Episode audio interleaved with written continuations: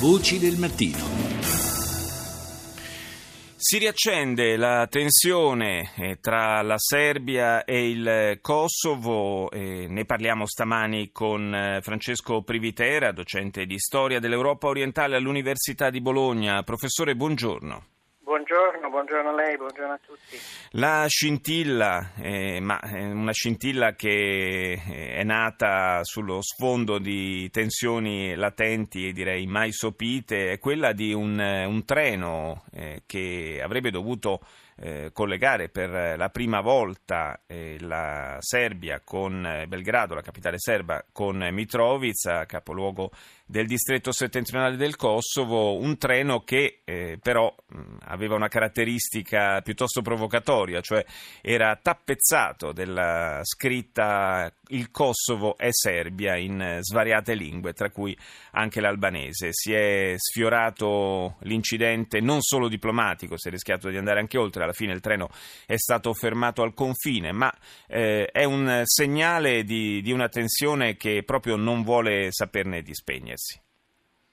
No, infatti questo non è un segnale positivo e in generale noi stiamo osservando un deterioramento di, in, tutte, in, tutta la regione, cioè dei rapporti fra i paesi della regione, fra loro, tensioni fra Serbia e Croazia, fra Kosovo e Montenegro, una profonda instabilità in Macedonia.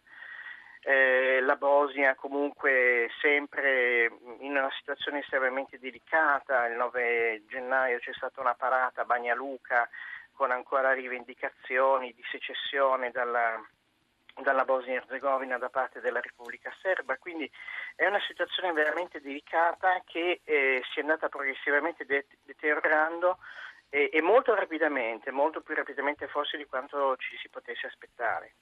Diciamo che l'ultima cosa di cui si sente il bisogno in una fase storica come questa è che si riapra il dossier dei Balcani, che storicamente è uno, uno di quelli più delicati in Europa, onestamente. Nelle, nelle, scorse settimane, anzi la scorsa settimana, se non vado errato, il eh, governo serbo ha chiesto a diversi paesi, fra cui anche l'Italia, di rafforzare la, le misure di sicurezza e di vigilanza intorno alle proprie eh, rappresentanze diplomatiche, ventilando il rischio di possibili azioni da parte di estremisti albanesi.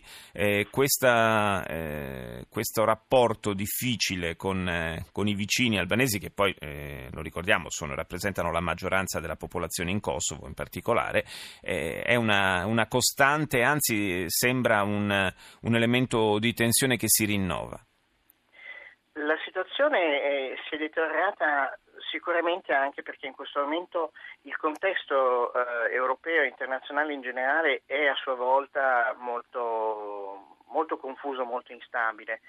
La, la, Serbia è coinvolta in un processo di integrazione nell'Unione Europea che sta dando alcuni segnali positivi. Sì. Tuttavia il fatto che la Croazia abbia bloccato in questo momento alcuna, una parte dei negoziati non ha sicuramente aiutato. La Serbia quindi è un po' dilaniata fra un atteggiamento di eh, diciamo, partecipazione positiva al processo di integrazione europeo, ma allo stesso tempo sotto, subisce anche una forte attrazione nei confronti della Russia eh, che esercita una sua azione molto determinata in tutta, in tutta la regione eh, in tutta la regione balcanica.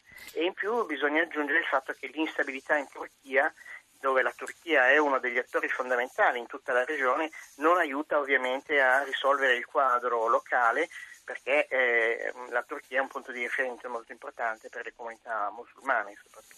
Eh, lei professore ha citato la Russia ieri proprio il ministro degli esteri russo Lavrov eh, ha chiesto all'Unione Europea di intervenire per eh, calmare le acque eh, nei rapporti tra Belgrado e Pristina. L'Unione Europea sembra un po' timida in questa fase su questo dossier. Assolutamente, l'Unione Europea è stata presa in contropiede da questa situazione e comunque, come dice lei giustamente, è, ha un atteggiamento molto timido molto riluttante rispetto a un'azione più decisa nei confronti di tutta la regione e questo probabilmente perché a sua volta appunto l'Unione Europea è ancora diciamo, in una situazione di tensione interna rispetto alla Brexit e alle difficoltà di un rapporto eh, eh, delle potenziali difficoltà del rapporto con la Gran Bretagna, ma anche perché all'interno dell'Unione Europea ci sono ormai molte tensioni fra gli Stati membri, con eh, comunque un'ascesa di movimenti populisti molto forte. Basti solo pensare che comunque a Bagnaluca il 9 gennaio alla parata per celebrare appunto la nascita della della, della, Repubblica Serbska c'era anche una delegazione della Le Pen eh, che ha mm. incitato i bosniaci, i serbo-bosniaci all'indipendenza. D'altra parte la rinascita dei nazionalismi è uno dei fenomeni eh, maggiori a cui stiamo assistendo in, questo, in questi anni in Europa. Io ringrazio il professor Francesco Privitera per essere stato nostro ospite.